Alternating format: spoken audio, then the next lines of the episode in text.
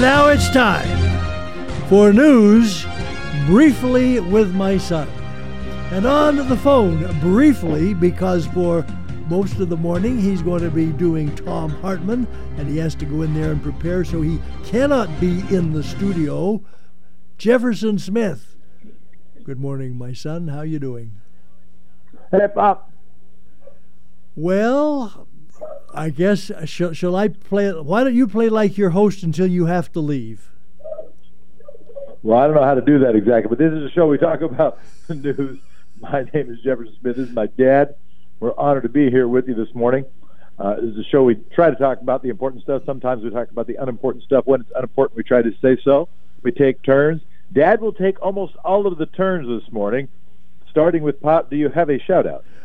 As a matter of fact, recognizing that I am going to be going solo for much of the morning with the help of Julia, our producer, who will chime in when we need access to the computer, which I don't have. I have three shout outs, three of them. First, I and I think all of America should be shouting out for Senator Mitt Romney, who had the courage to do what is right, to show that there is still one only one out of 53, but still one United States Senator who views the oath he took to uphold the Constitution when he was sworn in as a senator, and then who took an oath to uphold the Constitution and to be governed by the evidence when the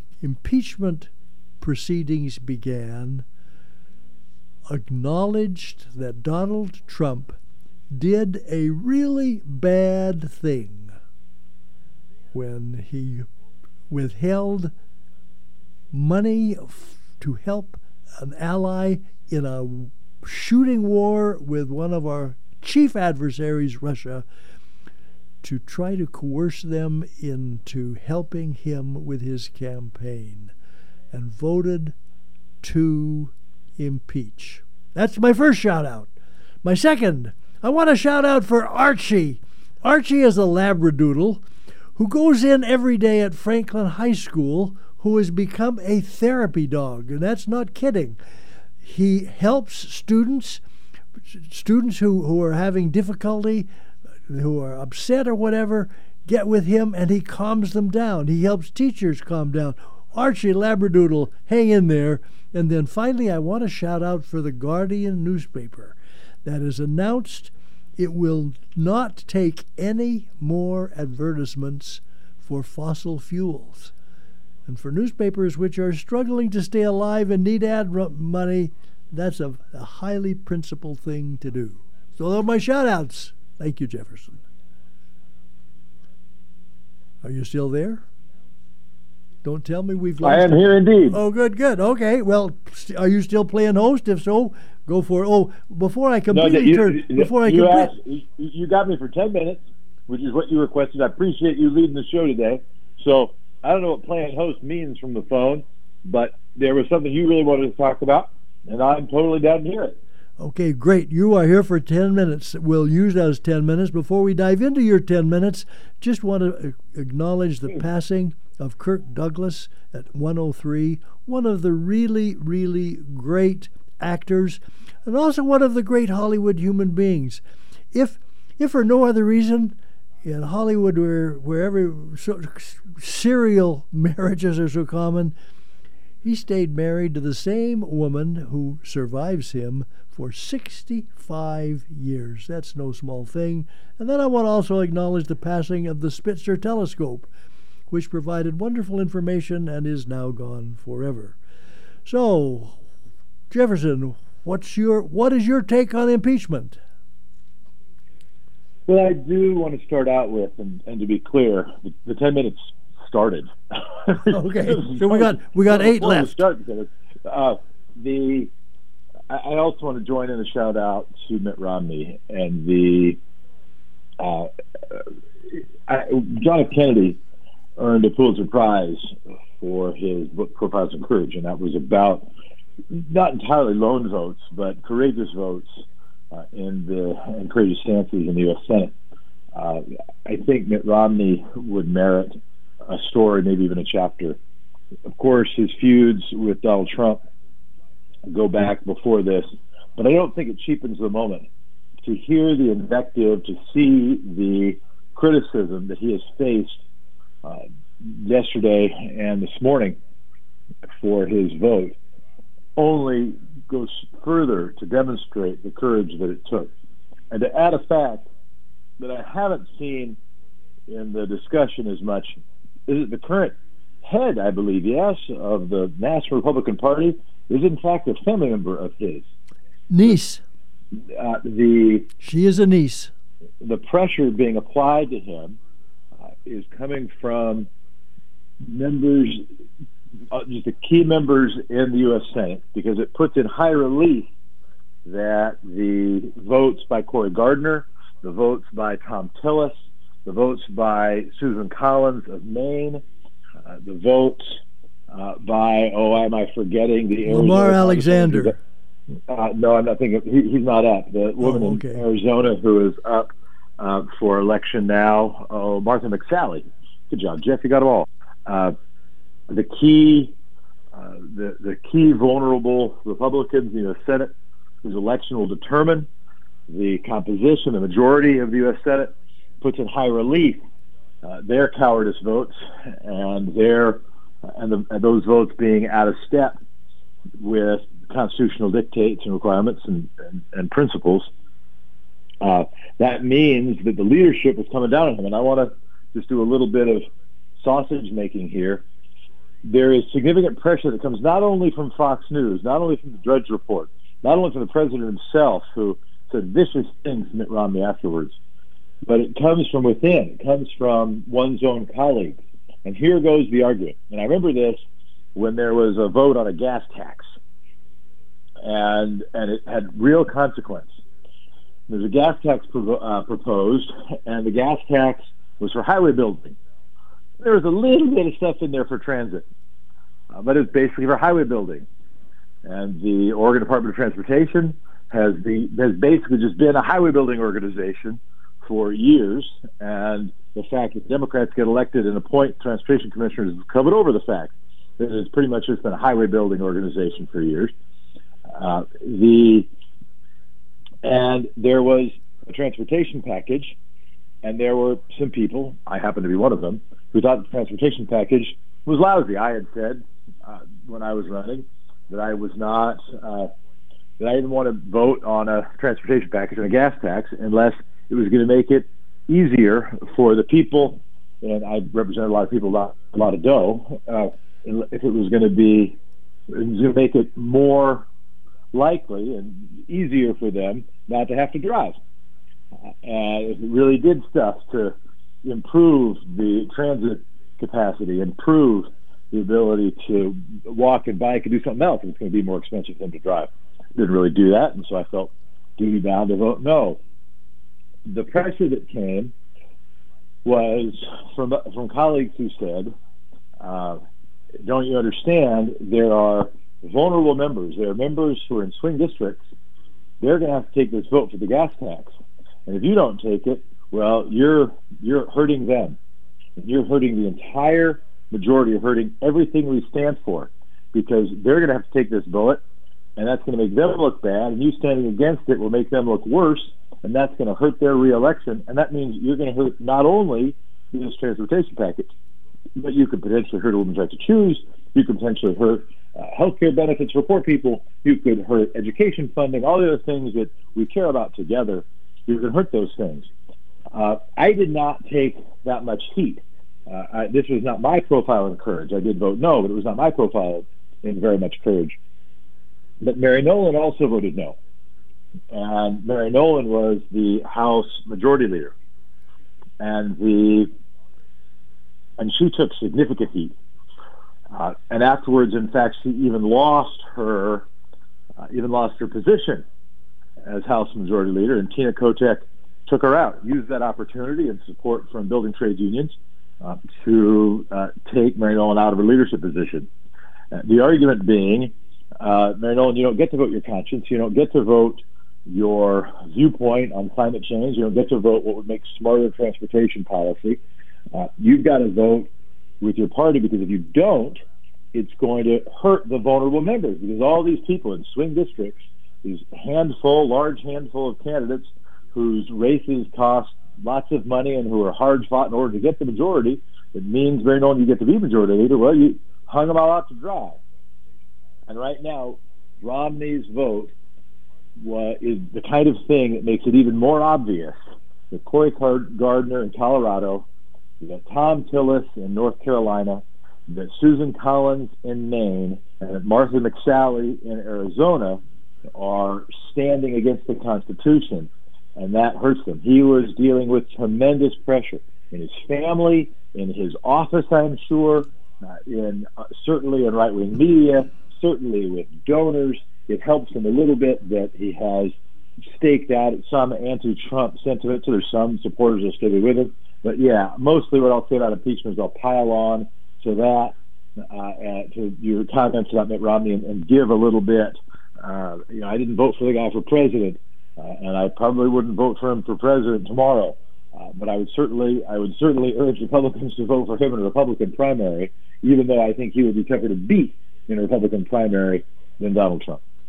And I might mention, I I called and left a message on, on his office phone last night, which I hope he gets, not because it's for me, but because I did it on behalf of my brother, who died three months ago.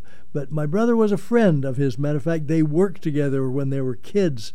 They were they were salesmen together for the same company. And I left a message telling him that my brother Hiram would have been very proud of what he did yesterday, and I hope he gets that message. And if you want to call Mitt Romney's office and compliment him for what he did, the capital number is 202 224 3121. That's capital 43121. And I'm sure he is getting all kinds of nasty calls, some calls saying that he showed courage and did the right thing, I think that might be a good thing. The, I, I thought felt that the most disgraceful vote was cast was Lamar Alexander. Most disgraceful because he is not running again, so he did not have to worry about losing his seat. He admitted that what Trump did was wrong, but he still said, oh, but it's okay. He can still stay. And when I look at, at who the real, the biggest loser, the biggest loser in this is the Congress of the United States, and especially the Senate of the United States, because what the Senate of the United States did was by a majority vote when they refused to permit bringing actual evidence, live evidence, documents, live bodies to testify, when they said no to that, they were upholding the president in his refusal to comply with the congressional request for information submitted by the House when it was conducting its investigation. And what they said is it's okay for the President of the United States to refuse to give us information. And let me tell you, the implications of that for democracy are absolutely huge. And I'm just hoping, I'm just hoping that the House will decide to continue and re, re up, renew its demands for information and take it to court all the way to the Supreme Court, even though that may take till next year to get to the Supreme Court to overcome that president. Before you leave, one thing about Lamar Alexander, and then I'll need to bounce. Okay. The uh, it, it, Katie had, I've had a uh, an interesting notion, and whether it was actually in intent or just in result, I think it was an interesting notion. And if we put it in the in intent terms, sort of conspiratorial terms, the way to say it would be that she thought that the fix was in. Lamar Alexander, what, who is friends with Mitch McConnell, longtime friends with Mitch McConnell, always knew that he was going to vote to acquit always knew he was going to stand with Mitch McConnell and Donald Trump. But by publicly being the last holdout that he would take the energy, a little more sausage making, uh, when you're a maybe. One are the advantages, the, and this is what a whip will tell you, right? this is what a caucus leader will tell you. When you're a young member, and they'll come around and they'll say, well, listen, you might want to commit early because if you commit early, the press won't be asking you questions. If you commit early, lobbyists won't be bugging you and trying to persuade you. If you commit early, you won't get on the list of undecided members of the chamber, and you won't get all the emails and phone calls trying to persuade you to do one thing or the other. The converse of that is if you're later, if you if you hold off on your decision, then uh, you do get those phone calls and emails. You do get visits from the lobbyists to try to persuade you. The press does ask you questions. It gets a lot more pressure on you when you're an undecided, when you're a holdout on an important vote. And here, Lamar Alexander was a holdout. All of us were saying his name. Oh, what's Lamar Alexander going to do? Is he going to vote for witnesses? Lamar Alexander going to vote for witnesses? He signaled he might vote for witnesses. So he gets all the pressure. What that means is, is that Cory Gardner didn't get all that pressure. Cory Gardner saying that he was going to stand for the pre- uh, president. I got a little bit of news, but nobody was really counting Cory Gardner's vote. Nobody was really counting Thom Tillis's vote. Nobody was really wondering what the hell, what the heck Martha McSally was going to do. A little, they were wondering what Susan Collins was going to do. But those three, plus Susan Collins, are the four U.S. Senate uh, positions in that Republicans hold that if they lose, Democrats take the chamber. And so, whether it was by intent or just by effect, Lamar Alexander holding out protected the sort of like Mary Nolan and me. Mary Nolan took the slings and arrows. I didn't get as much pressure. Uh, the, but the uh, holdout of Lamar Alexander and delaying what maybe he planned on doing it the whole time ended up shielding a bit attention from those other folks.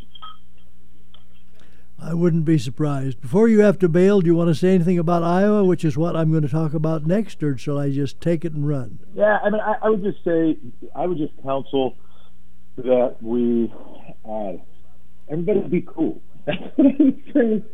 After I watched the president's speech, I'm just reminded that the vigor of a primary is not nearly as important as the vigor of a general election, and the uh, and and I saw a president who can get reelected.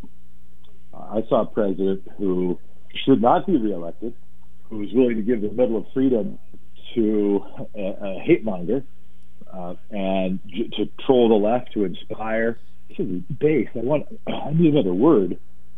Certainly, as Confederates, uh, I saw a man who was willing to vilify illegal aliens and patronize uh, people of color on the in the in the audience by giving a medal here or there. In my numbers meeting yesterday, that was that was uh, uh, significantly criticized by the people in the room. Uh, my, uh, but I saw nonetheless a president that, on attacking socialism uh, and linking it to Nicolas Maduro, and then connecting that to healthcare and then talking about the stock market, et cetera, and the, the falsely inflated economy. I saw a president who could, who could be reelected despite his low approval numbers, uh, if, particularly if there is not a united movement, there is not a united Democratic Party, if there's not a united pro-democracy movement, if there's not a united anti-Trump movement in the country. Uh, and so my biggest take on Iowa is, as long as they have a paper record, I don't care if it takes two weeks. Uh, it looks like it's going to be about a tie between Buttigieg and and Sanders. Uh, the that that remains an interesting debate, and that's what I have to say about that. Anything you want to say to me? Otherwise, I got to bounce for sure. Well, I really appreciate oh, no, you being with us. I would remind folks that if you want to hear more from Jefferson, be just stay tuned to this station after we say goodbye at nine o'clock or thereabouts this morning. That is nine o'clock Pacific, noon in on the East Coast. All right, Pop. I gotta go. Thanks a lot. Okay, have a good one, and you can hear him subbing for Thom Hartmann. Also, I would remind you that in your area, Thom Hartmann may be carried by television. So if you're listening on the radio or streaming live, you want, might want to go to Thom Hartmann's website and see if your local television station or one of your local television stations carries Thom Hartmann because it's kind of fun to not just hear from Jefferson, but to watch him. Now, talking about the Iowa caucus. And let's put the Iowa caucus into perspective to begin with. The Iowa caucuses ultimately produce delegates who have the right to go to the convention and cast ballots that count for who they want to nominate for president.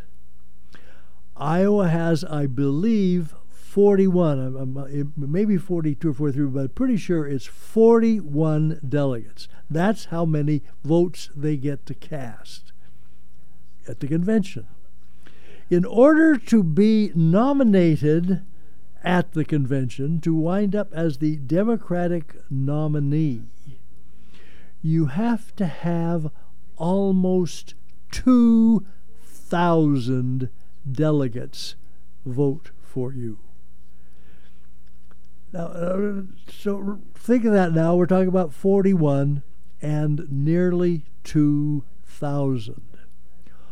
Also, the there is not a quote winner closed quote in Iowa where the person who gets the most delegate, most caucus goers, so he or she gets the 41. No, no, no. They get the proportion that they got, which means we don't have the count because because the the system in Iowa is so arcane, is so convoluted that it isn't just a matter of counting faces. There are all kinds of of figure. I don't know. I, I don't even know how to actually describe it. But anyway, the very most delegates that any one of the candidates is going to get out of Iowa, no more than 15. Probably not as many as 15, but no more than 15. So think about that. All of this for somebody to get 15 out of the nearly 2,000 votes that he or she needs when the Democrats convene in convention next year to actually select their nominee. Also, we, we all know, we don't have to tell you about what a disaster the reporting has been in Iowa, but I don't think that that has been bad for the candidates. In fact, I think that the big winner of the disaster that the company named Shadow, and by the way, if Shadow is publicly held and you happen to hold any stock in Shadow, probably too late to get rid of it. Anyway, the the candidates I think were benefited by the mess up. Now, why do I say that? Excuse me, because had everything just gone smoothly, had the app that had apparently never been tested worked like a charm. So at about no later than 11 o'clock Central Time, which would be noon, rather midnight in New York, and 10 o'clock in Denver, and 9 o'clock in Portland, Oregon, from which this program is coming, the news would have been over by at latest the next morning's news. That would have been it. But because of the mess up, the news continued every single news program, especially on MSNBC and CNN and Fox. It continued for another 48 hours, which had to be simply good for all of the candidates. At least it increased their name familiarization who was the big loser? The big loser was the state of Iowa, I think, and maybe I sort of hope, and maybe that it was also a winner was the U.S. because what this may do is may help us recognize that it is insane to have Iowa, which produces 41 out of nearly 2,000 votes, giving them the outsized influence that it has, and they're going to do something about that. Now, we should remind you you are listening to News Without My Son. And for those of you who just tuned in, the reason I say that is that Jefferson was with us briefly, but he is on his way to the Thom Hartmann studio in Vancouver, Washington, where he is subbing for Thom Hartmann. And he has to be there to get ready and to get ready. So if you suffer from withdrawal at not hearing his voice, stay tuned when I say goodbye, and you will be able to hear Jefferson. You will even be able to call in and talk to Jefferson on the Thom Hartmann Show, starting at nine o'clock, nine o oh five Pacific. Before we leave the impeachment subject, just want to explain that that one of the interesting things, Iowa has, I, I believe in its constitution, maybe a statute, but I think it's in its constitution, that it has to have the first judgment of who will be the candidate, not just for the Democratic Party, but also for the Republican Party. And New Hampshire has a similar thing in their constitution or statute. Again, I think it's constitution, but if you know that I'm wrong, call in, let us know. Or actually, you can text in at 971 220 5979. That's 971 220 KXRY. But New Hampshire has that also. So New Hampshire says they have to have the first primary. So they worked out a deal with Iowa. Iowa does it by caucus, so it's not a primary, so they are really not competing with each other as to who is going to be first, because otherwise you could be playing leapfrog and we would be having people vote in Iowa and New Hampshire three years before the election. But that's what is going on. And so now everybody is going on New Hampshire. And again, New Hampshire is going to get a big deal. But be reminded that New Hampshire doesn't even have 41 delegates. It has less than 41 delegates. And they have to have 2,000. What, while we're talking about elections, some other election news worth mentioning. Bernie Sanders has been endorsed by the I guess, principal Muslim organization, political organization in the country. I don't know how significant that is because there are, I think, at most a million, maybe a little less than a million Muslims in the whole country, and that's out of about 330 million Americans. But still, the election to replace Elijah Cummings, who we sadly lost last year, late last year, there were 32 candidates seeking the nomination to run to replace Elijah Cummings 24 Democrats and eight Republicans. And one of the Re- Democratic candidates was Elijah Cummings' wife.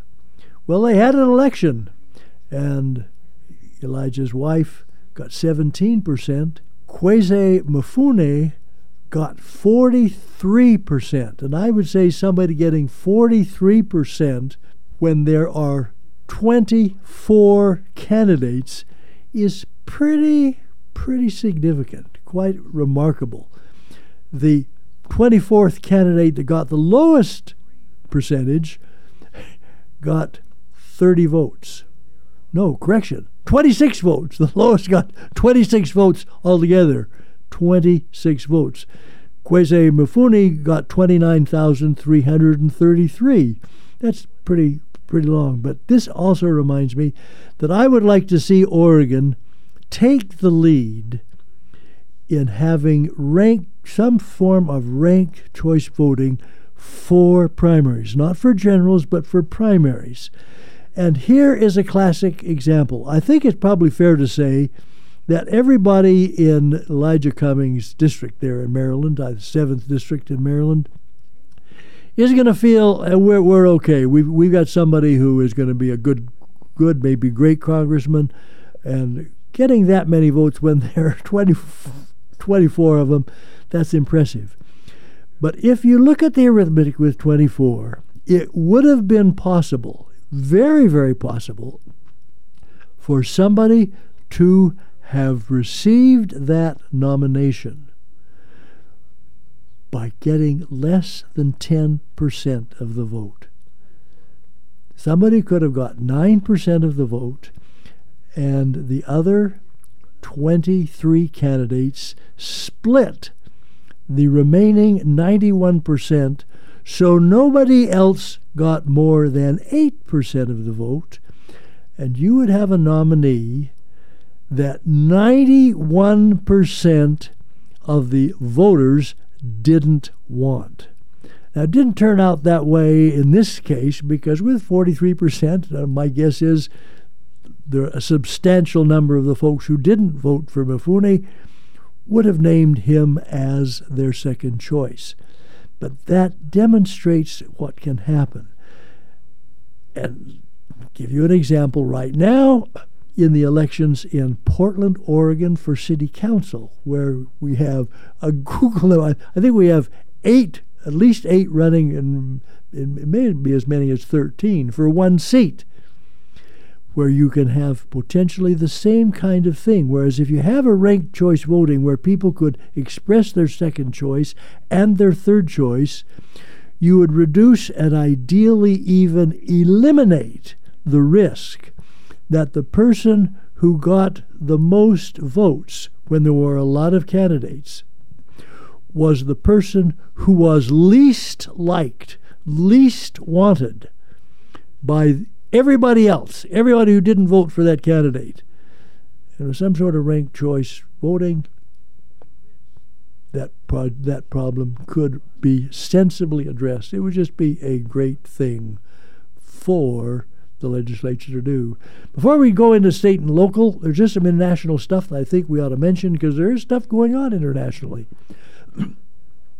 North Korea may have a new missile we're waiting to see. They've been promising a surprise. If they have a new missile, I would suspect it would mean that they have one that can travel farther than what they've had so far. Also, might be mentioning that Kim Jong un's aunt, who was out of sight for years, some people thought that maybe she had been offed, been eliminated, has reappeared at his side. She was formerly a four star general in the North Korean Army, which is people are, are puzzling over.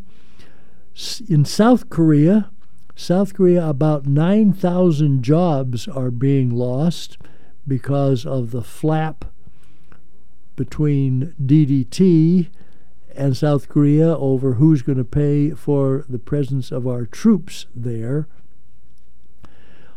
International news Oxfam gave a report to Davos. Davos is the place where the richest people in the world gather to schmooze and rub shoulders and to pretend like they care about the future of the world.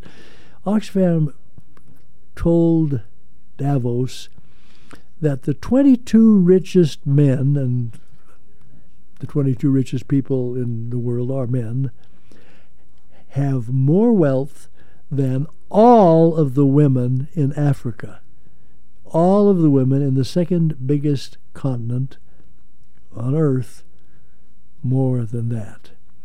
Senegal. Senegal has lost a town already to rising waters, and they are looking at the potential of, in the next few years, losing their capital, St. Louis. And while we're talking about rising waters, Louisiana and generally coastal cities, but especially coastal Louisiana, is looking at some real problems with rising water. And then this is, we like to tell you when we're going to say something that's unimportant. This is probably unimportant.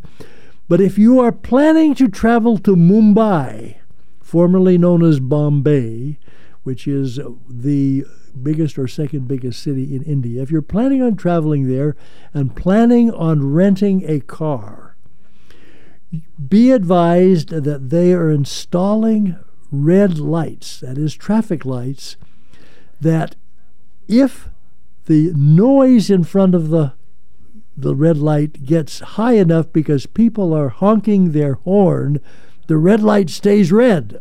And there's even a thing that displays that shows how long it is before the red light goes off. And if you start honking your horn, you might be there forever. So that's something which you might be aware of. And that's international news for today. And before we grab Julia with a quick six, one other election thing I just wanted to mention having to do with the national contest. Bernie Sanders' campaign manager, Nina Turner, is getting some heat because she has called Mike Bloomberg an oligarch and has doubled down on it, insisting that he is an oligarch, which I'm afraid afraid is a straw that it's going to get nasty before it gets better. And now we will have Julia giving us the quick six. And now it's time for today's Quick Six Local Rundown. I'm Casey Colton here with Julia Oppenheimer. It's Thursday, February 6th. More than 500 Oregon healthcare professionals and organizers are declaring climate change a public health emergency and are calling on the governor and state lawmakers to take action. The Oregon Public Health Association and 40 other health organizations on Tuesday announced their unified front on climate action. They are recommending 10 policies in their call to action plan that would move the state closer to meeting its climate goals. This comes as Oregon lawmakers are, con- are convening in Salem with a proposal to regulate and reduce greenhouse gas emissions. So far, eight candidates are expected to opt into Portland's public campaign financing program for three of the ca- city council seats regularly scheduled for election this year. That's for candidates running for mayor, for city commissioner position number four, that's Chloe Eudaly's seat, and for position number position one number one, Fritz's seat. That's an, a small enough pool to guarantee all will receive a full six to one match rate through their campaigns. The city announced Tuesday. Candidates are guaranteed to see $6 for the city for every $1 they raise throughout their campaign, true for up to $50 of every donation. A stolen computer has exposed the personal information of more than 650,000 Oregonians, including names, social security numbers, and addresses. Thieves stole a computer from the troubled medical transport company GridWorks last November. It had personal information of patients as well as the company ide- identity numbers of the Portland area Medicaid provider HealthShare of Oregon. However, HealthShare said it has received no, no indication that the information has been accessed, though the provider is just now informing members of the breach and offering a free year of identity monitoring. Some areas of Oregon may be at high risk for elevated radon levels. New studies from the Oregon Health Authorities show some areas around the state, including Portland, are at high risk for exposure to radon. Radon is a radioactive gas that can damage your lungs and potentially cause cancer. The OHA is recommending people conduct their own radon tests in their homes. This has been the rainiest January Portland has seen in 14 years. Last month it rained over 7.4 inches. The last time it was this rainy was in 2006 when it rained nearly 11 inches. On average, Portland gets just under four and a half inches of rain this time of year. The man who became the first U.S. patient infected with the new virus from China has left the hospital. He said in a statement that he is getting better and looking forward to life returning to normal. The unidentified man fell sick after returning home from visit, a visit to China and was admitted to the hospital on January 20th. And that's today's quick six local rundown for Thursday, January or February 6th.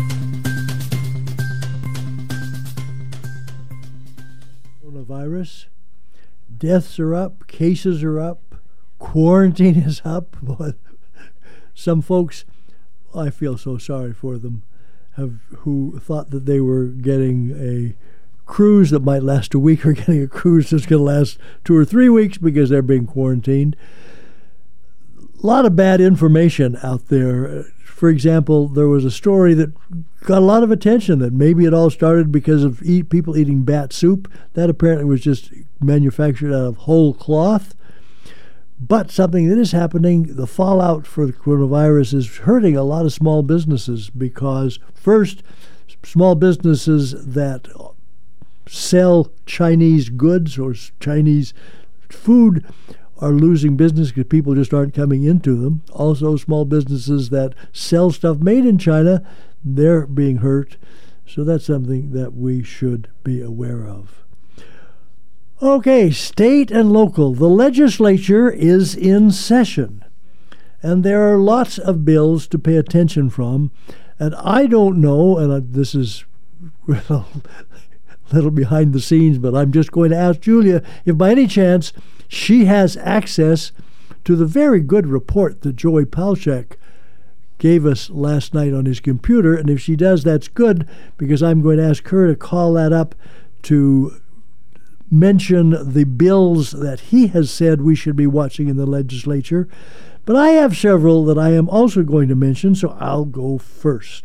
HB 4105 would forbid any more oil exploration or oil transit across state lines. So, if that were passed, for example, I think that would spell the quietus for Jordan Cove unless the Supreme Court of the United States decided that the Commerce Clause of the Constitution rendered such a bill unconstitutional, which is always possible, but that's one to keep our eye on. HB 4107, which is not significant to a lot of people, but is really significant to especially some young people from the from minority communities. 4107 bans discrimination based upon hairstyles. So if a teacher or a principal doesn't like the way that you take care of your hair, especially if when you way you take care of your hair has racial overtones, no more discrimination, no more calling out, no more saying you can't come to school until you fix that. Another one, and the number I don't have the I don't have the, the num- bill number for this one. If anybody has it, and that reminds me, remember you can text in at 971-220-5979, and Julia will get that, and she will transfer it to me if you do that. But anyway, there is a bill that says stores must take cash because there are some stores now who are saying we don't take cash anymore. We take checks or we take credit cards, but no cash. I like that bill. Yeah, I like that bill too. I'm a That's cash that that because pretty hard on a lot of folks, particularly in, of lower income folks, who do not have a checking account and who do not have a credit card, and for whatever reason do not wish to have either one of those, but have cash, gets paid in cash by their employer, and they come in and they can't buy from you. I hope that that bill makes it. Yeah, I know. I went I went to a bar last month and they I ordered a beer and then I gave them six dollars and she said we don't take cash and I was so offended that I had to use a credit card. Yeah, how do you- how do you say you don't take money? beer. Yeah, I was like, I don't pay with credit cards, so take your beer back. had had that happened to me, I would have been very tempted to say, "Well, had you warned me before I ordered, Exactly. I would figure that you have the right to do that. But since you didn't warn me, I ain't going to pay you. I'm I'll- just you could but have this paper money but or but nothing. before I did that, it wouldn't have been a beer because I don't drink alcoholic beverages. But if it were a sandwich." I would eat the sandwich before I told him that. and then said, and if you want to arrest me, go for it. But if you do, be aware that lawsuits are expensive. They are expensive. The biggest, the biggest bill, insofar as the attention it's getting, is of course the cap and trade bill that was massaged because of what happened last year when the Republican senators walked out, so it was impossible for the Senate to do anything. They massaged it to try to make it more palatable to rural folks, but Representative Carl Wilson has said, and this is exactly what he said there is no room for compromise. There is no room for compromise, which sounds to me like maybe they're going to walk out again. And of course, if you walk out in a session that only lasts one month, you pretty well tube that session, which I think is really an offense to the people of the state of Oregon. The bill, one of the massages of the bill was to make things more palatable for Boeing in the hope that Senator Munn Anderson, who was a Democrat who went south on the Democratic caucus and voted against the bill last time, might vote for it this time.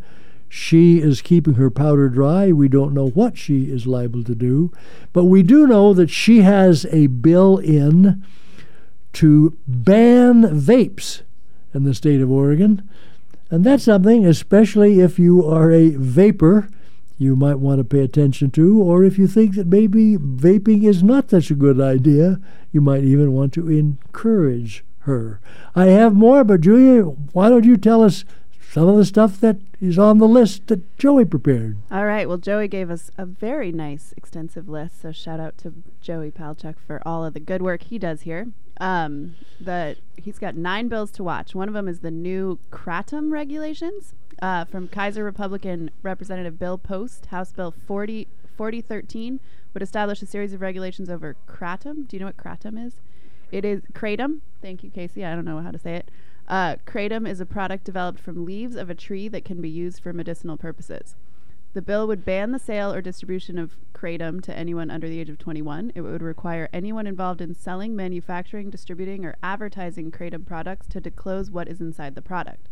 Kratom products would have to be registered with the State Department of Agriculture, which would be responsible for creating standards of testing and labeling for Kratom products. The penalty for violating these provisions would include a fine of several hundred dollars which makes me assume that kratom must do something do something to you that scares people.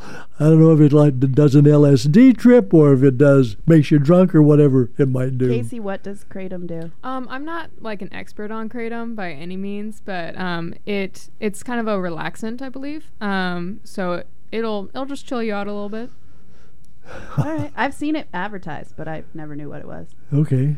Um, bill number two that Joey has highlighted here is the campaign contribution limits. Did I think you already covered that? Yeah, we talked about that, yeah. and it looks looks most likely that they are going to postpone action on campaign limits to next year.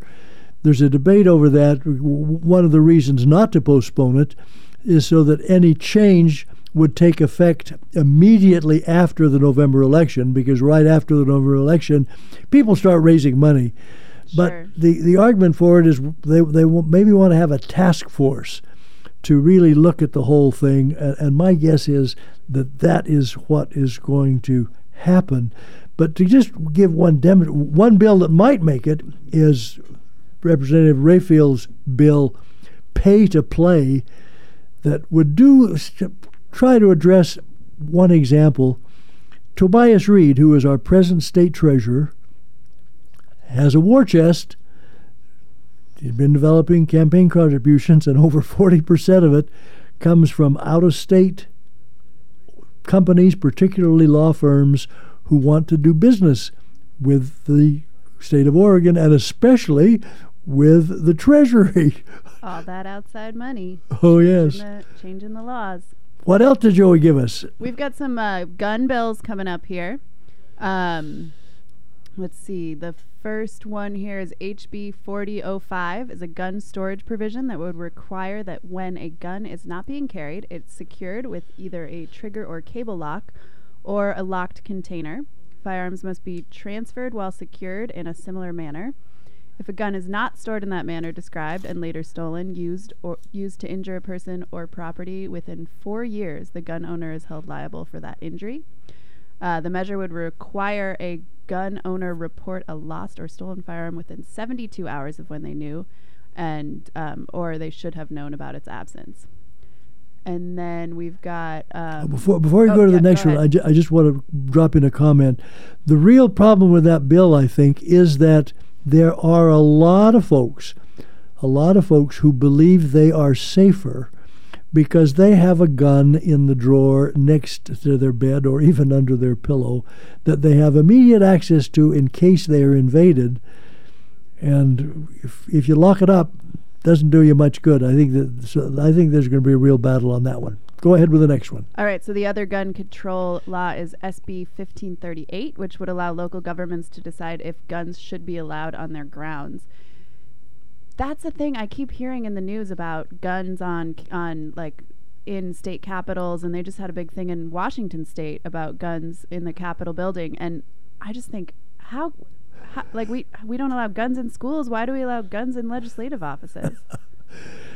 Well, if you're a gun nut, yeah. you want guns everywhere. I have yet to see the bill that bans or that forbids keeping people with their guns off airplanes, we'll see. Well, they're supposed to check them, right? They have yeah, to be they're supposed to check them. unless they're an air marshal. Um, so we have a HB 4075, which is a coyote killing contest. Would ban the practice of coyote killing contests. Uh, proponents of the bill said such contests where the goal to, where the goal is to kill as many coyotes as possible in a set time frame is cruel and senseless. The bill sparked outrage among Republicans in 2019, who said it was a perfect example of urban lawmakers not understanding life in rural Oregon. And that, of course, is because farmers recognize that coyotes coyotes are not much danger to cows, but they can be real danger to sheep, and they're really, really bad for chickens. I've had a couple dogs killed by coyotes in my lifetime, um, but I still think coyotes are important for. But the the other thing about co- coyotes, coyotes probably have the greatest ability to overcome adversity of just about any animal that Well, has that's ever That's why they're called lived. the tricksters, right? They are They- amazing. They know, they know how to get around it. You can try to kill them; they'll learn how to shoot guns back at you.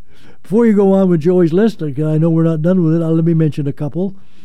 HB 4065 would end the practice of suspending someone's license because he or she has an unpaid traffic ticket. And that could be of real significance. One, one example is cited a woman in Bend who wasn't able to pay for a traffic ticket because she just didn't have the money, but she had to drive to get to work. And the Bend police knew she wasn't, so they looked for her. And every time she, they caught her driving, they would arrest her, give her another ticket, until the tickets that she owed were well up into four figures, maybe even five figures. That that bill is one that gets deserves real, real attention. HB 4121 would authorize paying the Wasco Regional Jail, which is in the Dalles, Oregon. And for those not familiar with the geography in Oregon, that's about 80 miles upriver from Portland, up the Columbia, the Portland, just at the east end of the Columbia Gorge, would pay them $820,000 to replace the money that they are presently getting to house ICE folk, the I, I, ICE, sent- yeah, the, and and within 4121 would forbid any Oregon jail or prison to hold people for hold, hold ICE detainees. That's interesting to watch. What else you got? Well, we did get a text in about some of those last um, bills we, we were commenting on, so I'm just going to read that and Great. have your reaction Do here. Um, from a listener, let's call him Bob because he didn't give us a name. Uh, the science says climate change can only be solved by life changing, worldwide coordinated efforts on a national level to reduce carbon. Individual, city, and state actions will not succeed, according to the science. We are spending a lot of political capital for a bill that will not alter the climate in any measurable way. This is not a state problem. The science says it will only be successfully addressed globally. This is false security and ineffective. Work on real state issues. What do you think about that, Joe? He, of course, is right that it is not going to be successfully addressed without a worldwide effort. But I think what he's saying is simply he's saying that because nothing can happen until everybody does it, there is no sense anybody doing it. And Seems that's that's a pretty tricky tricky argument to say, well, until everybody does it, it really won't make a great difference. So therefore, there's no reason for me to do it. I I don't have to make any change. And I, I am reminded, kind of analogous, to a friend of mine who years ago was was starting an organization that he was going to call the Starfish Organization, which was to help s- children, especially small children, who suffered from difficulties at home and who, who was was told, "Don't you understand that what you're trying to do is is really not going to matter unless you can do it across the board for everybody?" And he said, "Well, the reason we call it the starfish is there was a man who was walking down the beach, and there were starfishes that had been washed up by a high tide on the beach. And if the starfishes didn't get back into the water, they would all die. And so he was picking up starfishes and throwing them back into the ocean. And a guy came up and said, What are you doing? He said, I'm saving the starfish's life. And he said, Don't you see? There are thousands of starfishes here. What difference will it make? And he picked one up and threw it. And he said, Well, it'll make a difference to that one. Yeah. I think, um, you know, I think all big movements start by being small movements, and there's not much that happens that organically grows out of a grand scale all of the sudden. So local governments have to start working on small things that they can do in order to get the attention of state governments, which gets the attention of When. Mohandas Gandhi walked into the salt area and picked up salt, which was a violation of the law imposed by the British colonial government. That was one person. Made a big difference. Anyway, I would hope they did. Oh, we should probably mention that you are listening to X Ray, KXRY Portland, and KQAC HD3 Portland at 107.1 and 91.1 FM, streaming online everywhere at xray.fm. And if you want to get in on this conversation about uh, state legislature and bills and what our local government can do and should do, our text line is 971 220 5979. That's 971 220 KXRY.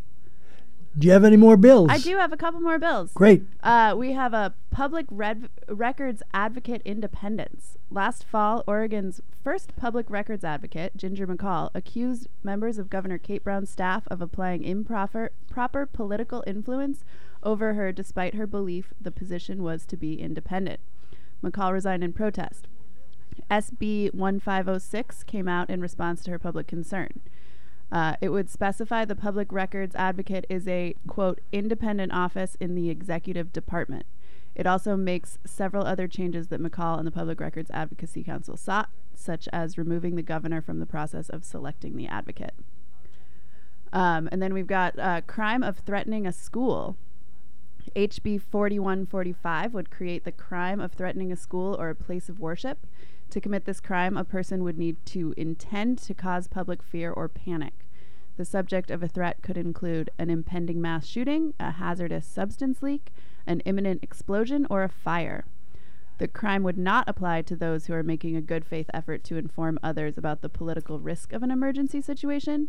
And punishment for breaking this law could include 364 day maximum prison sentence and a fine of more than $6,000. Um, 364, so not a year, just under a year. If the individual has certain prior convictions, those punishments could increase to five years in prison or a fine of $125,000. And then I've got, um, you already talked about the vaping products, but we've got one more here the changing quorum rules. Oregon is one of four states that requires a two thirds quorum before any work can be done in the legislative chamber- chambers. Changing that requirement to, sim- to a simple majority became of interest to top Democrats in 2019 after a bunch of Senate Republicans walked out of the Capitol to deny Democrats the chance to pass a greenhouse gas emissions cap and trade bill. And that one, I predict, if that one is voted on favorably, it of course doesn't happen by being voted on favorably. It is then submitted to the people as a constitutional amendment because that is in the Oregon Constitution. I predict if that happens, it'll be about a 60% yes. There'll probably be a pretty healthy majority against it in many rural communities who rejoice when all of the Republican senators walked out. But I just bet you that in Portland and Eugene, probably Medford, maybe Bend, may most certainly in Beaverton and Hillsboro and Oregon City.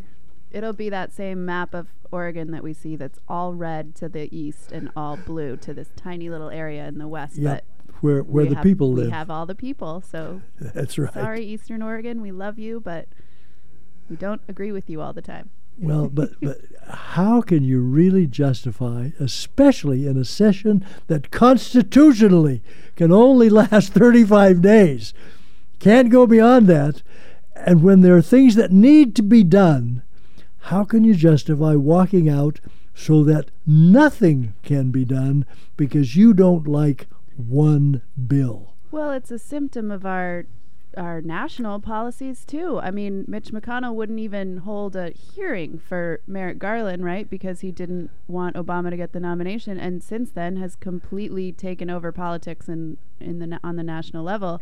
Our state legislatures are trying to do the same thing. As a matter of fact, and this is one of the things that I expect, or maybe I should say, I hope to see is made a really big deal about in elections, all especially Senate elections, all of the United States. The DDT, and for those who are not familiar with who DDT is, the T is for Trump, the middle D is for Donald. The first D is for any adjective you choose. I like disgusting. Despicable also fits. But anyhow, you can pick the D you, you like. But DDT likes to say we have a do nothing Congress. It's do nothing. Well, the truth is, we have a do nothing Senate because the House has sent something like over 200 bills to the Senate that are not sitting on Mitch McConnell's desk. They're somewhere in Mitch McConnell's lower left hand drawer that he is not allowing to come to the floor of the Senate for a vote. And why is that true? Well, there are two obvious reasons. Number one, because he is afraid, or because he is a very good vote counter, he knows that they would pass. That they would pass. And what's the other reason? Because it would require the members of his conference, his caucus, to cast a vote which might make it difficult for them to deal with their Republican constituents and therefore threaten them in a Republican primary. So, therefore, we're just not going to consider the public's business, folks. When the goal of our elected leaders is only to stay in power, I think that that defeats the purpose of electing leaders. Like, what what are they doing? They're not doing anything for us. They're just trying to stay in power longer and do more and make more money. Yep.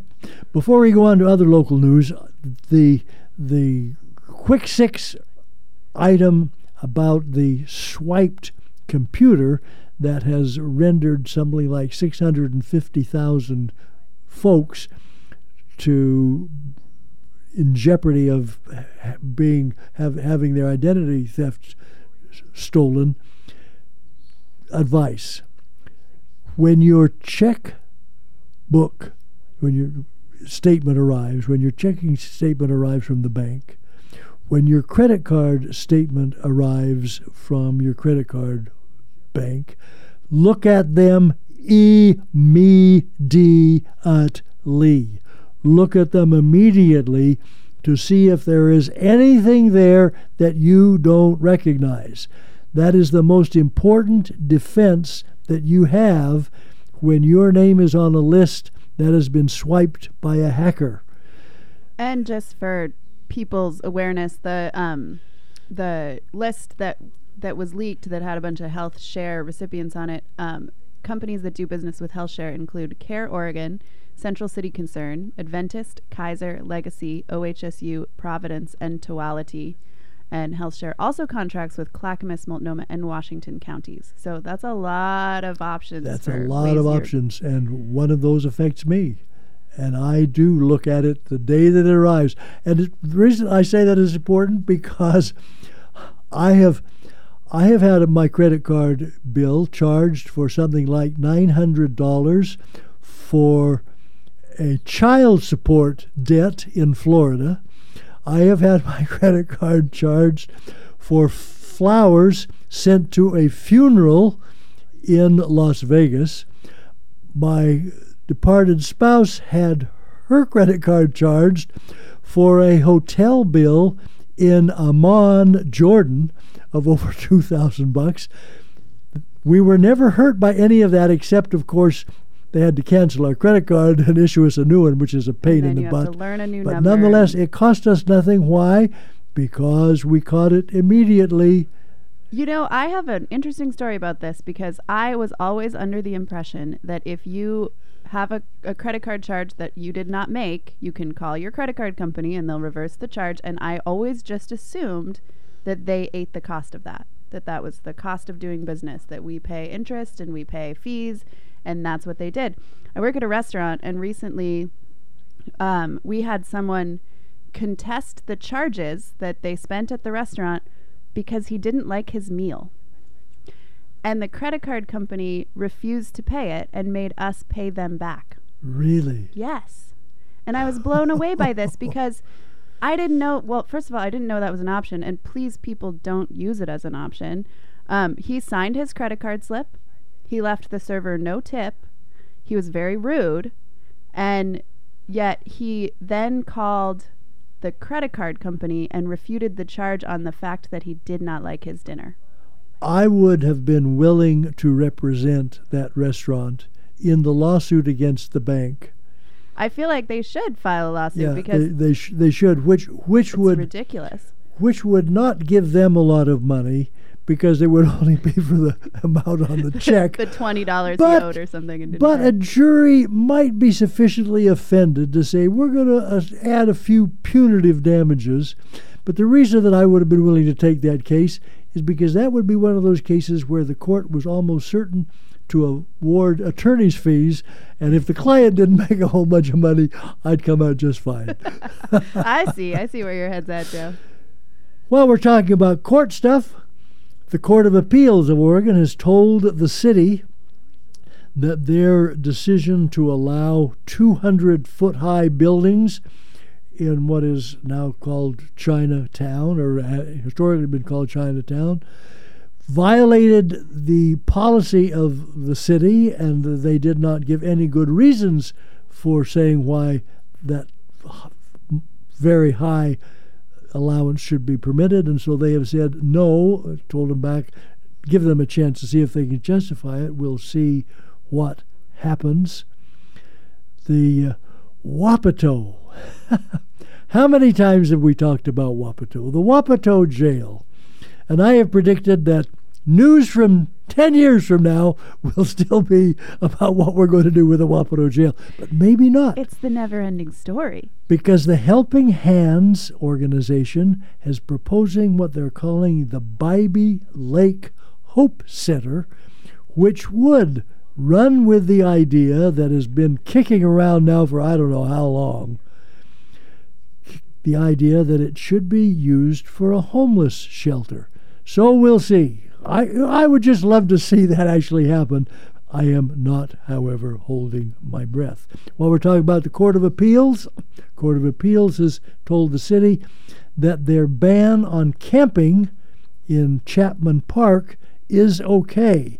But that's a subject that is clearly in flux because of federal rulings that have said banning camping by homeless people is unconstitutional if you don't provide an alternative for them to go somewhere else.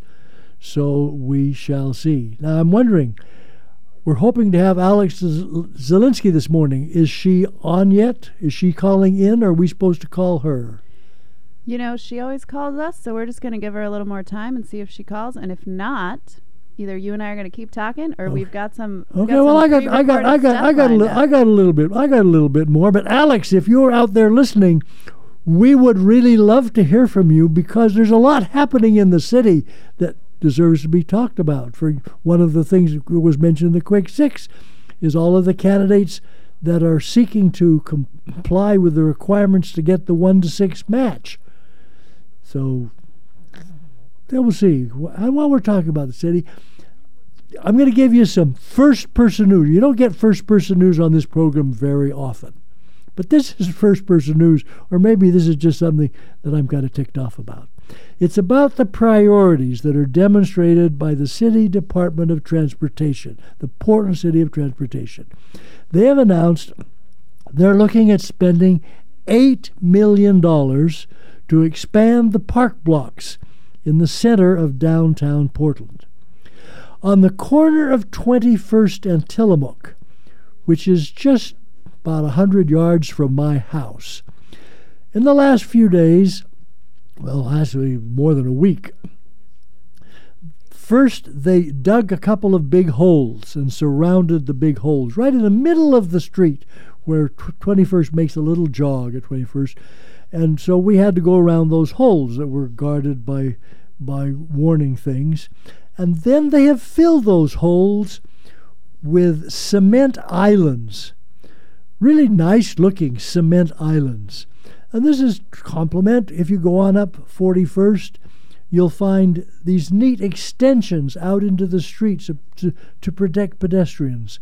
This is in Irvington, which is clearly one of the upscale neighborhoods. It wasn't considered an upscale neighborhood when I bought in there 46 years ago, but it has become one of the upscale neighborhoods in Portland.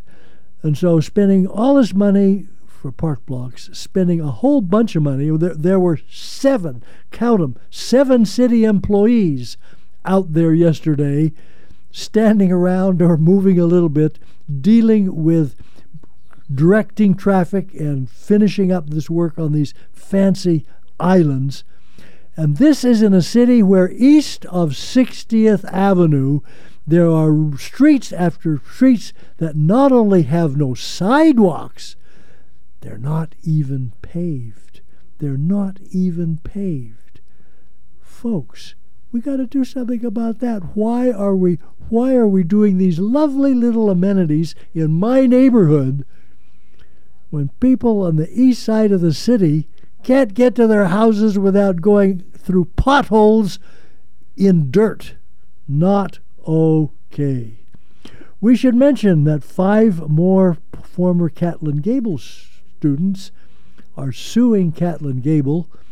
One of them is suing not for sexual abuse, but for being ridiculed by a teacher in at a time when they were being graduated.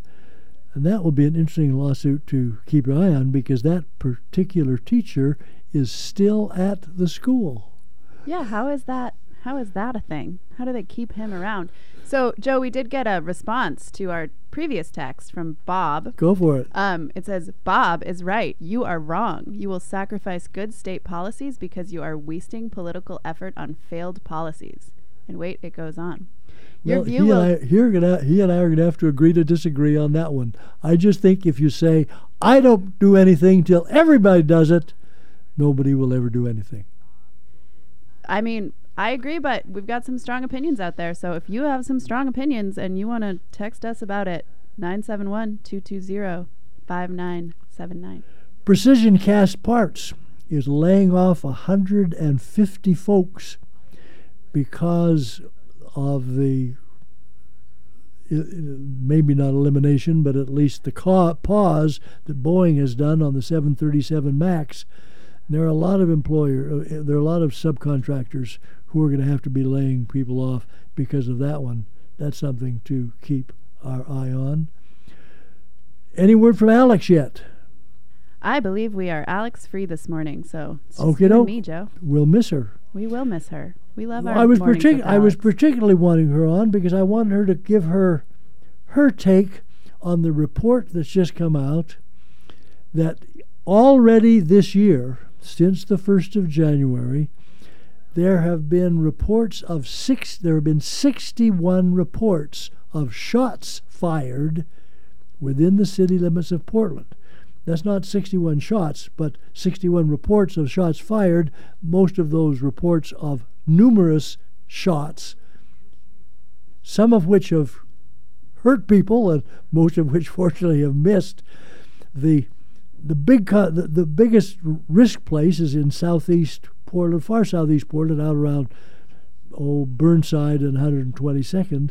But I would be interested to see what she had to say about that. I'm sure she will tell you her take next week when she calls in. I would hope so. I also I have a raspberry today. oh, good. We don't do raspberries very often. We probably should do raspberries more often. The raspberry is the opposite of the shout out. And this raspberry is for the Great America Poll. Now, I don't know how many of you out there get these polls on your computer, which say you have been chosen to participate in a poll. And you go on there, or they say to participate in a survey. You represent your neighborhood. You represent Portland. You represent whatever town you live in. And you go to the poll and you f- fill out, you collect the banks. And what it turns out, all it is, is a way to suck you into giving them money. And the odds that they ever look at your poll, ever look at your results, probably non-existent. But I want to, I want to give a raspberry to the Great America poll on DDT. I got the poll. I get all kind. I get everything from the far right. I don't know who's who has put me into the far right world, but I get everything from them. And they wanted us to grade the performance of the president and there were five things you could check. And so I figured, well, the five things, obviously, one will be very unsatisfactory, and then the five will be very satisfactory. No, no. Here were the five. The first one, good. The second, great. The third, outstanding. The fourth, incredible. And the last, tremendous. those were my choices. And then, of course, after I picked one of those choices, I then was encouraged to do guess what? Give money. Send money. to. Oh, and then the funny thing is, the very next message I got was from another organization that repeated exactly, exactly the come on that I had just received from Great America, which suggests to me that they were maybe talking to each other. The same exact poll with the same exact options? Yep. Wow. oh, well. I mean, there's something to be said for being on those lists, though, Joe, because I feel like you can, you know, it's like the people who join the NRA so they have voting rights. Like you're, you're in there. Yeah. You get to make a difference. Yep. Oh, I, I got one. I got one from the NRA yesterday, which was a long one. Had something like 24 things, and I got a. I got a. I, I filled it out and sent it in because uh, there were there were some things that I would agree with that uh, you do have to be aware of protecting people's rights to be secure in their homes. But most of them I checked, I'm sure, was contrary to what they expect NRA aficionados to be checking. I got back a nice answer saying thank you for submitting your report. And they didn't ask you for money?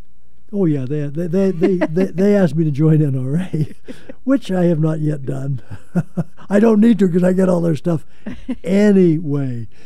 We should mention because it is coming up on the hour that you are listening to KXRY Portland, X-Ray FM, and KQSAC HD3 Portland at 107.1 and 91.1 FM, streaming online everywhere at xray.fm. And let me remind you, streaming everywhere, if you have friends in Paris or Moscow or Oslo or Rio de Janeiro or even in Sandpoint, Idaho, and you think they would enjoy X ray in the morning, particularly news with my dad, or this morning news without my son, or anything on KXRY, they can get there simply by booting up their computer and going to xray.fm. Joe, our text debate continues. I've got another one for okay. you. Okay. Is this says, also from Bob? It's, it's it's in the same vein. It's not okay. from it's not from Bob. It's from a responder to Bob. It says, "What will be more what would what will be more effective for the people of Oregon would be to have not canceled the residential solar subsidy of 30% and to fix the grid so that we can add more solar to the grid. These would do more than cap and trade. We have reached solar capacity on the grid." Well, as a matter of fact, that is something that definitely needs to be addressed because in at least two areas around Salem and Turner, the ability, the, the technological ability to accept electricity generated by rooftop solar arrays on a house has been has been hit, and in order to increase the ability to accept that, it's going to take investment of some four hundred some thousand dollars. And so the next person who applied got a bill for four hundred and some thousand dollars. That is something that definitely needs to be addressed. The fact is, folks, if we're going to seriously do anything to protect our children and our grandchildren and especially our great grandchildren from the ravages produced by global warming, it's going to take all kinds of things at national, international, state, city, county, and individual efforts. Just going to take a whole lot of it. I'm thinking that maybe I should do, do my straws because I got three of them. Let's do your straws, Joe. Oh, let's do the straws. And remember, we will be back on Monday, and Jefferson will be back on Monday. It will be News with My Dad. Like a straw in the wind. First straw Macy's, the big retail chain, closing 125 stores because those stores are not performing well, which is a straw on what's happening with retail in this country that's not online. Nordstrom, great store, is adding pre owned clothes to what it will sell. So you can go in and get really nice stuff for a whole lot less than it cost originally. And if you have some really nice stuff that you're not going to wear again, you might want to talk to Nordstrom. You know what, Joe? That is the greatest news I have heard in like a week. Truly the greatest news I've heard like in a week. I love thrifting, um, but sometimes, you know, you can't always find the nicest stuff. So hearing that Nordstrom's will be supplying uh, another avenue is just wonderful news. Well, Casey, I'm delighted to hear that. And my last straw, which could be a really significant straw, EasyJet, a UK company, and Wright Electric, a United States country, company rather, are joining hands intending to produce an airliner capable of flying 186 people for up to 350 miles to run by electricity. They're serious about that. They expect to be testing the engine within three years. They think they could have the airplanes flying by the end of this decade. And let me tell you, that could be a really significant That's a game changer. That's awesome. Well, folks, thanks for joining us. Thanks for putting up with us. You've been listening to KXRY News Without My Son. We will be back on Monday.